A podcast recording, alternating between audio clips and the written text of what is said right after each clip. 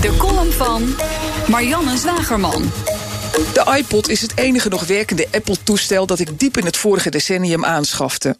Apple had toen de truc van de software-updates nog niet ontdekt, waarmee ze op afstand je goed functionerende apparaat van de ene op de andere seconde waardeloos kunnen maken. Met dat grapje haalden ze vorig jaar mijn iPad uit de lucht, die ik uitsluitend gebruikte om muziek af te spelen. Sindsdien doet mijn onverwoestbare iPod weer dienst, gekoppeld aan de geluidsinstallatie in mijn weekendhuis. In het prille deel van deze eeuw was die iPod mijn slaapmiddel. Ik was nog niet gewend aan de gekmakende tinnitus, die vooral bij stilte oorverdovend irritant is. Om de herrie in mijn hoofd te overstemmen, luisterde ik onder mijn dekbed naar de marathon-interviews van de VPRO, die je toen al als podcast kon downloaden. De interviews met monotoon pratende professoren die iets uitlegden over kernspleitingen waren mijn favoriet. Ik haalde vrijwel nooit het einde van het gesprek. Podcasts waren toen nog niet hip, want erg ingewikkeld. Het was in de tijd dat mensen nog heel gewichtig deden over het feit dat ze een blog hadden. Ze kwamen in groepjes bijeen om elkaar awards toe te kennen en noemden zichzelf de blogosfeer. Het was de tijd waarin gemeenten nog ronkende persberichten uitstuurden om te melden dat de wethouder voortaan een blog had.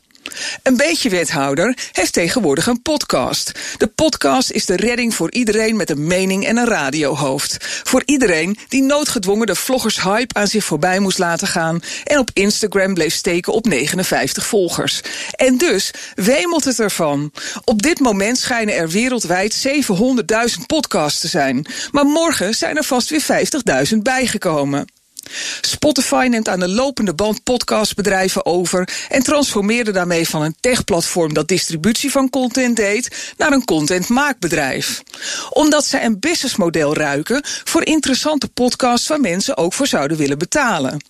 In dat licht bezien kijk ik met een opgetrokken wenkbrauw naar de grote hoeveelheid podcasts die bij de NPO verschijnen. Alleen deze week kwamen er alweer acht titels bij. Dat is mooi, want de VPRO redde al podcasts misschien wel mijn leven jaren geleden. Maar voor ons, mensen met een radiohoofd, moet het speelveld wel een beetje eerlijk blijven. Zeker als er straks wat te verdienen valt. Op, ja, dat zei Marianne Zwareman. En op bnr.nl en in de BNR kunt u haar column terugluisteren. En dat, uh, uh, dat kan ook dus op Spotify bijvoorbeeld, of iTunes. Maar u kunt er ook al onze podcasts vinden.